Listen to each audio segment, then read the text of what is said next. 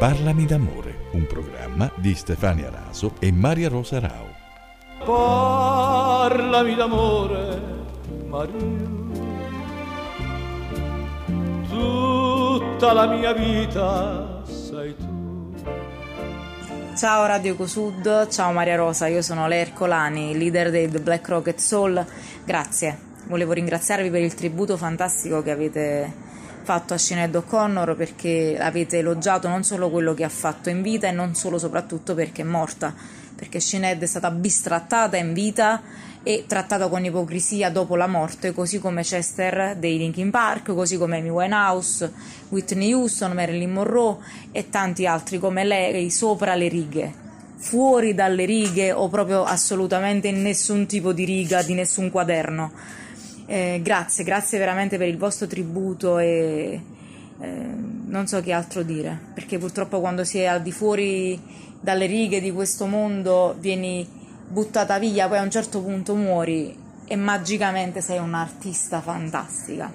Eh, ma anche se viene ricordata solamente per la canzone che le ha scritto Prince, effettivamente nessuno era paragonabile a lei, io la tenevo nel repertorio da tempo immemore e volevo dire semplicemente questo.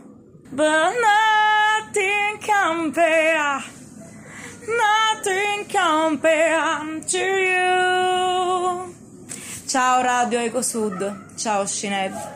Benvenuti a Parlami d'amore. Che meraviglia cominciare questa puntata ascoltando la voce della mia cara amica Lea che non soltanto ha ricordato e anche ripercorso la scorsa trasmissione dedicata a Sinead, ma ci ha deliziate con la sua meravigliosa voce. Che ne stupenda, pensi? Stupenda, è proprio stata stupenda.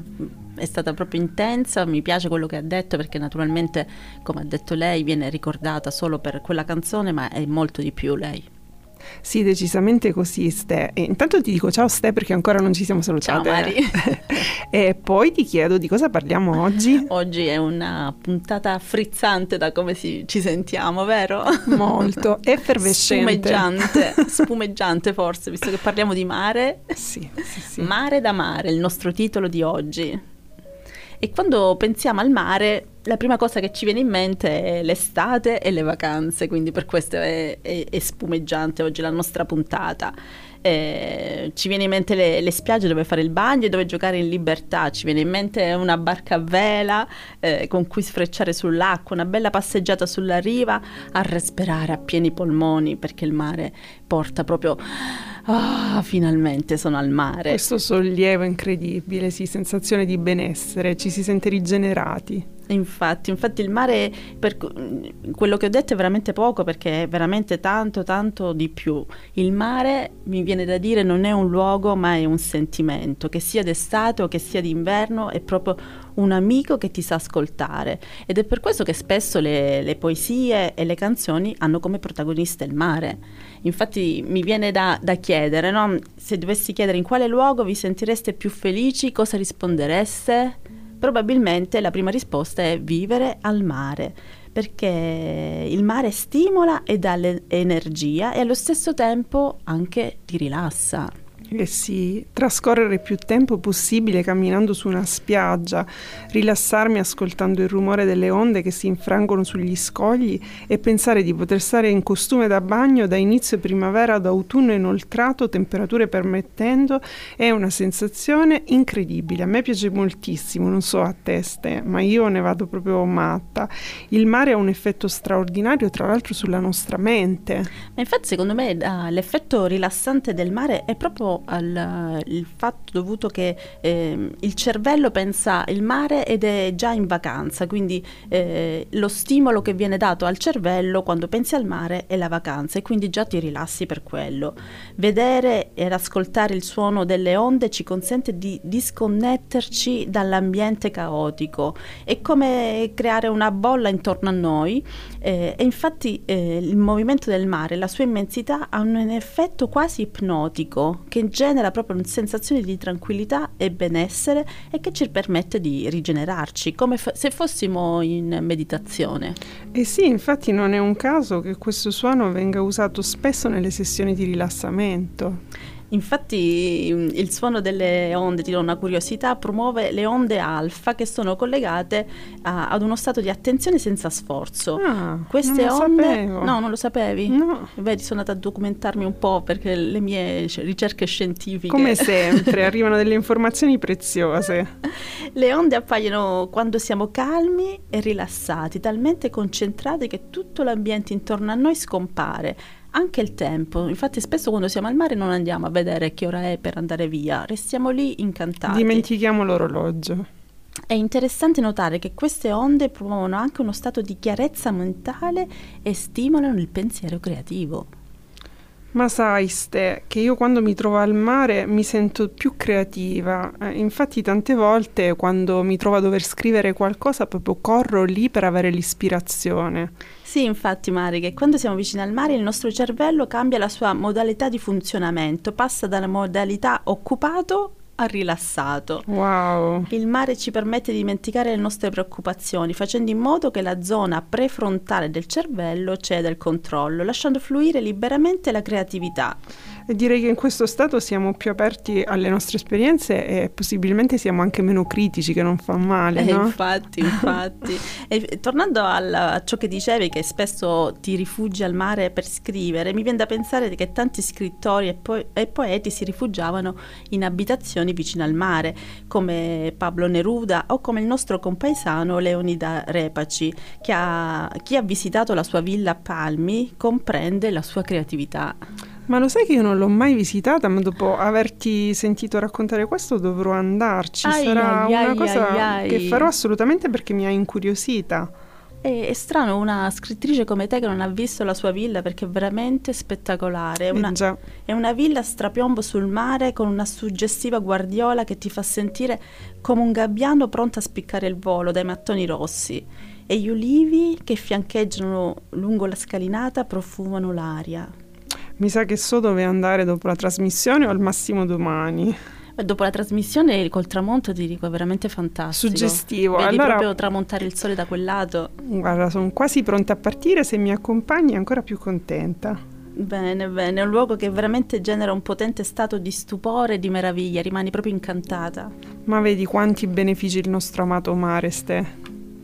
Infatti possiamo eh, schematizzarli eh, i benefici del mare in migliora il sonno, perché chi è in riva al mare si addormenta, non so se ti capita in estate di Molto essere sulla spesso. A spiaggia me e sen- capita ovunque, quindi non faccio testo, però al mare particolarmente.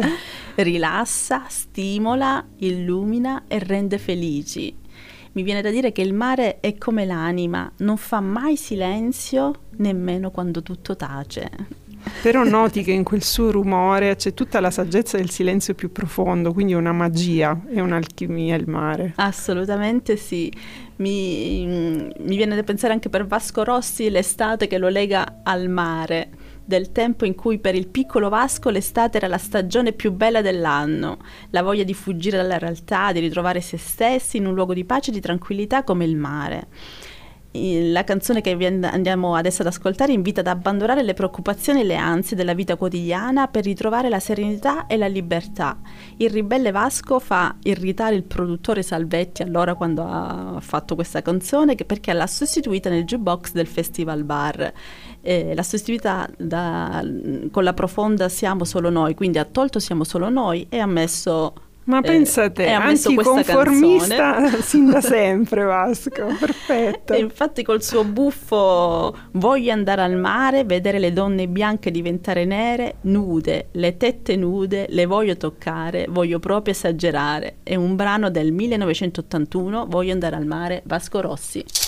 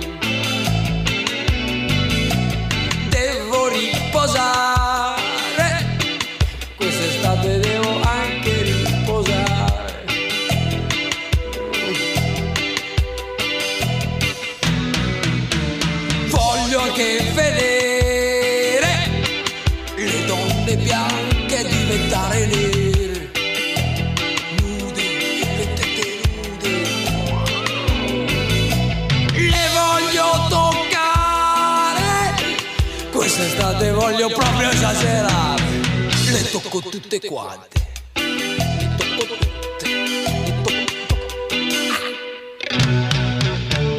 Voglio andare al mare perché mi hanno detto che là sì che ci si diverte.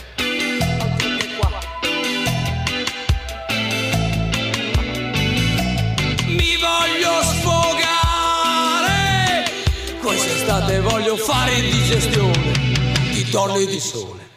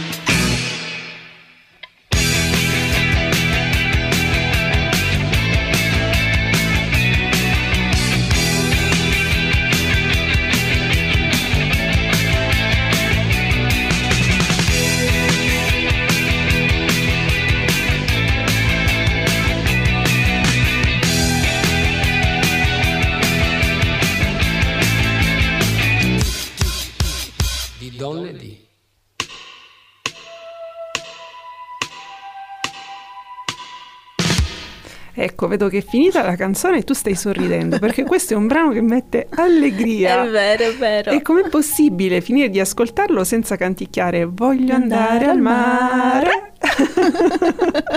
Assolutamente sì, e il mare ci invita e ci ispira, ci curla e ci rilassa. Correva l'anno 1981, come hai detto prima tu. Io vedevo la luce in un caldo luglio dal profumo di salsedine. Giuni Russo cantava un'estate al mare. Il grande fianco Battiato, Summer on a Solitary Beach, e lui, Vasco Rossi, intonava dai jukebox di tutte le spiagge il brano che abbiamo appena ascoltato, Voglio andare al mare. E parlando di mare, ci spostiamo e transitiamo verso la storia che ascoltiamo oggi. E che come sempre mi concedi il privilegio di, as- di raccontare, Ste. Anche perché è ambientato in un'isola stupenda. Stupenda, dici tu qual è quest'isola, dai, diamo un indizio. Diamo un indizio? Sì. Procida. Oh, non ho mai avuto il piacere di visitarla, ma realmente avendo letto questo libro che poi eh, ha fatto rimanere sotto pelle in me questa storia, ho sempre avuto il desiderio di visitarla, ma è un po' come conoscerla attraverso quello che ho letto. E vorrei poi presentare più avanti l'autrice di questo libro e quant'altro, ma cominciare subito con la nostra storia. E la storia è quella di un bambino. Fin dal primo vagito, un bambino, chiunque di noi, che cosa fa? Cerca l'odore materno, trova in questo odore il suo senso, la sua compiutezza e la sua stabilità. Questo bambino nasce non con un odore materno, perché la sua mamma perde la vita proprio nel dare a lui la vita, forse la cosa più tragica che possa esistere, ma nasce con l'odore del mare, per cui il mare diventa per lui la sua casa, la sua mamma, la sua vita, ciò che lo ospiterà nelle sue evoluzioni, ciò che lo accoglierà e lo farà crescere. E questo bambino di nome Arturo, che ciascuno di voi vorrei lo immaginasse così come preferisce, come desidera, non voglio raccontarlo né magari togliere il piacere di scoprirlo a chi vorrà leggerlo, questo bambino ha tre grandi amori. Il suo primo amore è il mare, perché lui vive circondato da questa immensa distesa blu. Il secondo amore è la lettura. Sin da piccolissimo scopre una bellissima biblioteca, moltissimi testi e comincia a viaggiare, spaziare al di là di quelli che sono i confini della sua isola attraverso questo stupendo mezzo potente che è la lettura. Il suo ultimo amore, eh, ultimo non per importanza ma soltanto perché vi sto facendo un elenco, è il suo papà. Un papà che appare e scompare nel corso della narrazione fino quasi ad essere mitizzato, però diventando al tempo stesso un un'assenza che lascia un vuoto da riempire. E la storia di Arturo è la storia di un bambino che sin da piccolo parla del mare dandone una definizione che io vi voglio leggere perché è davvero meravigliosa. Lui dice, ah, io non chiederei di essere un gabbiano né un delfino, mi accontenterei di essere uno scorfano che è il pesce più brutto del mare, pur di ritrovarmi laggiù, a scherzare in quell'acqua. Questo è l'amore che Arturo ha per il mare e la sua percezione del mare evolve nel corso della sua storia. Da bambino è la cornice della sua isola che lui ama attraverso i profumi, i sapori, gli odori. Crescendo, questo mare diventa qualcosa da superare, da attraversare, perché al di là della sua isola lui vede una speranza. Così come la percezione del mare evolve, il suo amore per il mare evolve e la sua percezione di se stesso cambia e si trasforma. Ma lui identifica sempre nel mare la gioia, l'amicizia e la libertà, tanto che in altri passi del suo racconto in cui lui parla della gente del luogo con cui non è molto familiare, non ha molta amicizia, lui dice, parlando proprio delle donne di Procida, che esse non scendono mai alle spiagge. Per le donne è peccato bagnarsi nel mare e perfino vedere altri che si bagnano è peccato. Per lui ciò che rappresenta l'amicizia e l'intimità umana nel, nella, nella, persona è identificato con quest'amore nel mare e chi non ci si avvicina è come se non avesse ancora trovato un pezzetto di sé. Poi non voglio più di tanto raccontare quali siano le vicissitudini, la maturazione di Arturo perché è bello scoprirlo, ma vorrei che ciascuno portasse con sé l'immagine di questa grande distesa blu come uno spiraglio di crescita, di formazione personale, di umanità che forse chi ha avuto un genitore, una guida, più propriamente non ha, ma come la stessa Morante forse cercava di dire, e vi ho detto quindi che il libro è di Elsa Morante, ma ormai l'avrete già compreso, è proprio quello di pensare che laddove non abbiamo vincoli e non abbiamo confini e ci abbandoniamo a qualcosa di immenso, di sconosciuto, allora forse conosciamo e scopriamo qualcosa in più di noi stessi, anche se a volte il mare, come dicevamo, è un pericolo o un ostacolo, vero Ste?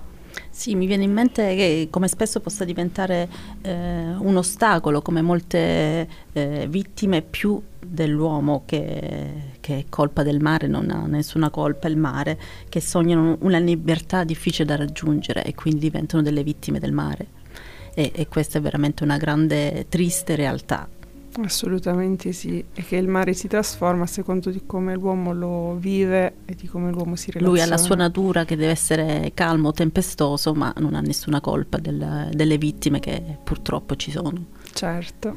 E, e leggendo della, della, Morante mentre scriveva questo, questa storia, eh, c'è scritto che scriveva chiusa e quasi segregata nella sua stanza, avendo per compagni un paio di gatti, la penna, la carta, l'inchiostro e per compagni metaforici un alambicco e un globo di vetro.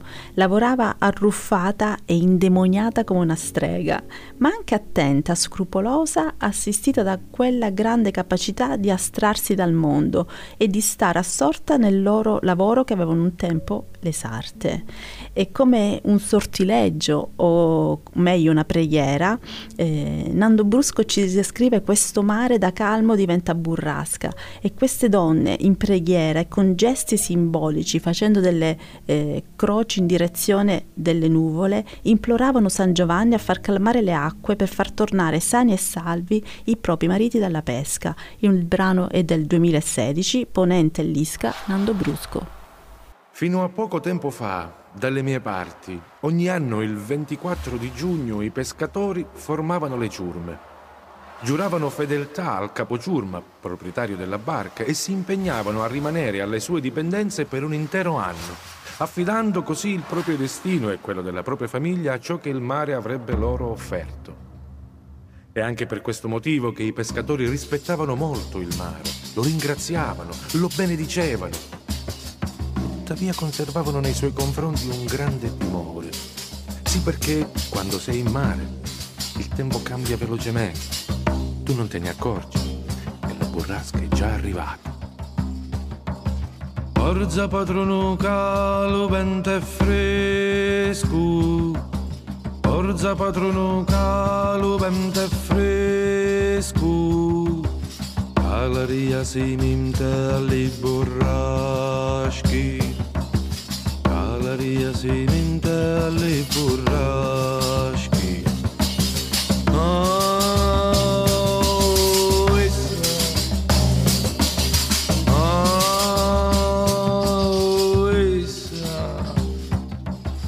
Minta la proa fra punem Minta la proa fra punem ci amo a fa Natale e Pasca. Calla ci amo a fa Natale e Pasca. Oh, essa. Oh, essa. Acor, acorde con cinema, a cinema. Santo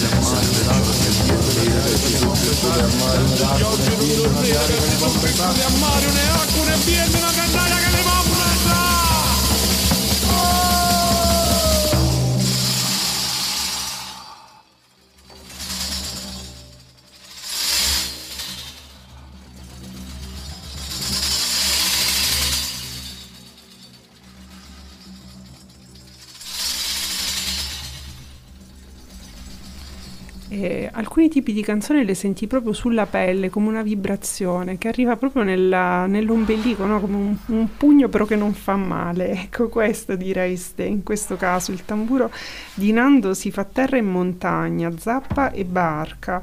E una barca che rimane in mezzo al mare, ali di uccello e focolare, si fa terremoto e tempesta, si fa amore e morte, rabbia e speranza. La voce diventa un racconto, il racconto poi si tramuta in un'immagine che potrebbe sembrare essere un film. E io vedo aprirsi la Calabria per svelarsi il simbolo che sta sotto tutto ciò. E poi mi sembra di vedere i ciclopi tra Sibari e Crotone, di vedere le gigantesche trombe marine, eh, come teste d'idra, innalzarsi tra Ponente e l'Isca, nel mare di fronte a Belmonte. Un viaggio, una Infatti, meraviglia. proprio una storia da- raccontata attraverso un tamburo. Assolutamente sì, e dal tamburo passiamo alle parole che sono battenti in questo caso, battono sul cuore e lo invitano a risvegliarsi per mostrare ancora una volta di quanto amore sia capace, perché a parlare d'amore a noi piace ed è per questo che siamo qui. Quindi parliamo di un brano che leggiamo oggi che è di un poeta turco assolutamente straordinario. Eh, questo poeta mh, che è uno dei più cari al mio cuore, cominciò a scrivere all'età di 14 anni chi ha amato, e penso che tutti noi prima o dopo abbiamo avuto la croce e delizia di amare, attraverso i suoi versi ha scoperto di amare di più, nel bene e nel male. E quando ami e leggi una sua poesia la senti e senti che quello che stai provando ha un riscontro universale e allo stesso tempo unico per me e per te.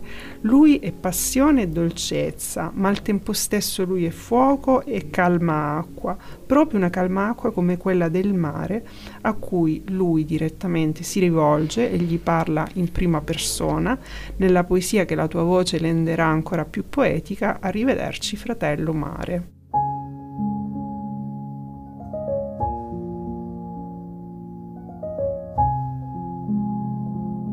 Ed ecco, ce ne andiamo come siamo venuti. Arrivederci, fratello mare.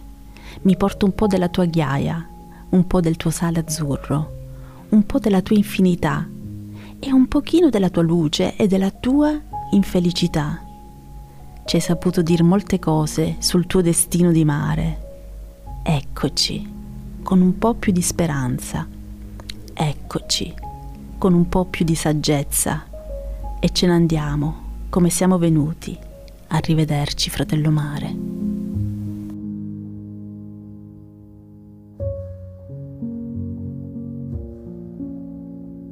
Questa poesia mi sembra mm, quasi un'onda che viene e va e, e mi viene da dire che ci sono delle cose che solo il mare sa dirci. Assolutamente, con i suoi suoni, con la possibilità di restare in sua sola compagnia, scopriamo tante cose di noi che ci fanno ogni volta crescere. E queste parole che entrano così profondamente, eh, entrano come un amico caro e familiare che accogliamo dopo tempo e nel rivederlo ci dà un sollievo al cuore, sono le, le parole di Nazim Hikmet è stato definito il poeta dell'amore per la vita e leggendo questa poesia si comprende perché questo verso eccoci con un po' più di speranza, eccoci con un po' più di saggezza. È sempre così che mi fa sentire il mare, sai Ste? Ed un poeta così grande lo ha rappresentato in modo sublime, si ispirava alla vita, una curiosità vorrei dire su di lui. Le prime poesie furono dedicate al gatto di sua Dai, sorella. veramente. Lui era semplice, diretto e vero, proprio come semplice, diretto e vero è il mare, per questo forse ci piace tanto. Per me era il poeta del mare anche quando non scriveva del mare. E proprio così, allo stesso tempo, per me Mango è il cantante del mare anche quando non canta del mare, perché trascina tra le onde della dolcezza e della fusione con la vita. Nel brano che abbiamo scelto di proporre oggi parla però proprio del mare e lo fa con i profumi ed i colori della terra che circonda il mare, le arance e gli ulivi. Ho già i brividi. Il brano è del 1992. Ascoltiamo Mediterraneo di Mango. Bianco e azzurro sei con le isole che stanno lì, le rocce, il mare,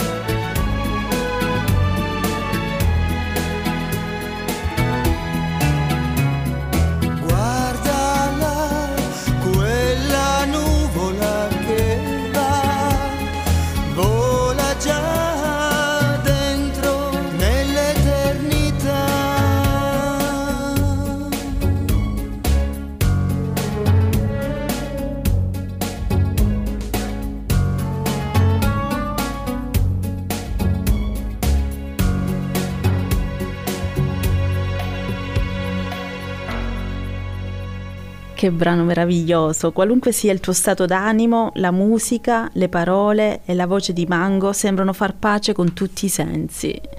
Come tutti i sensi vengono suscitati dalla pellicola che suggeriamo oggi. Infatti il nostro consiglio cinematografico di oggi è La vita di P che è un film molto particolare del 2012, la regia di Ang Lee, è basato sull'omonimo romanzo di Ian Martel, è vincitore di quattro premi Oscar, miglior regia, miglior colonna sonora, miglior effetti speciali e miglior fotografia e guardandolo vi renderete conto che sono tutti meritatissimi. Sì, assolutamente, è come entrare all'interno di un quadro che però è un quadro in movimento, è dinamico e dà sfumature, colori e impressioni molto forti e al tempo stesso delicate. Il film è pieno di allegorie e di richiami bli- biblici che spingono costantemente lo spettatore a fare la propria riflessione, permettono al pubblico di vivere un'esperienza cinematografica indimenticabile, tra l'altro ricca di panorami mozzafiato, di colori e scenari che sono al limite del surreale. Infatti quello che colpisce più del film sono proprio questi colori eh, molto suggestivi che ti catturano e ti ipnotizzano quasi.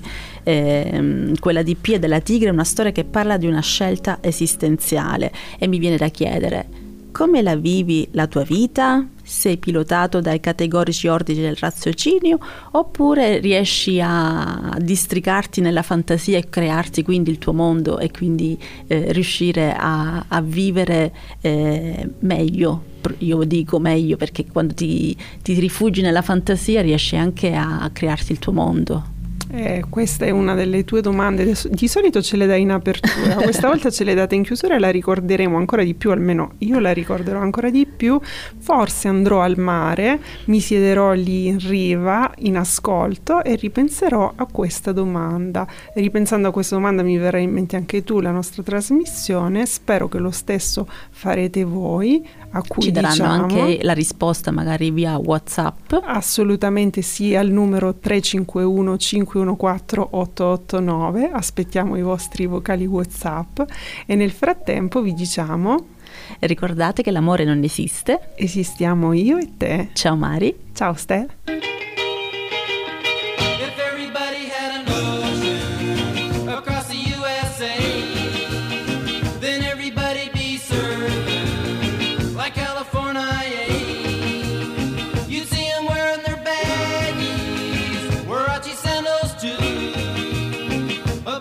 Bushy blonde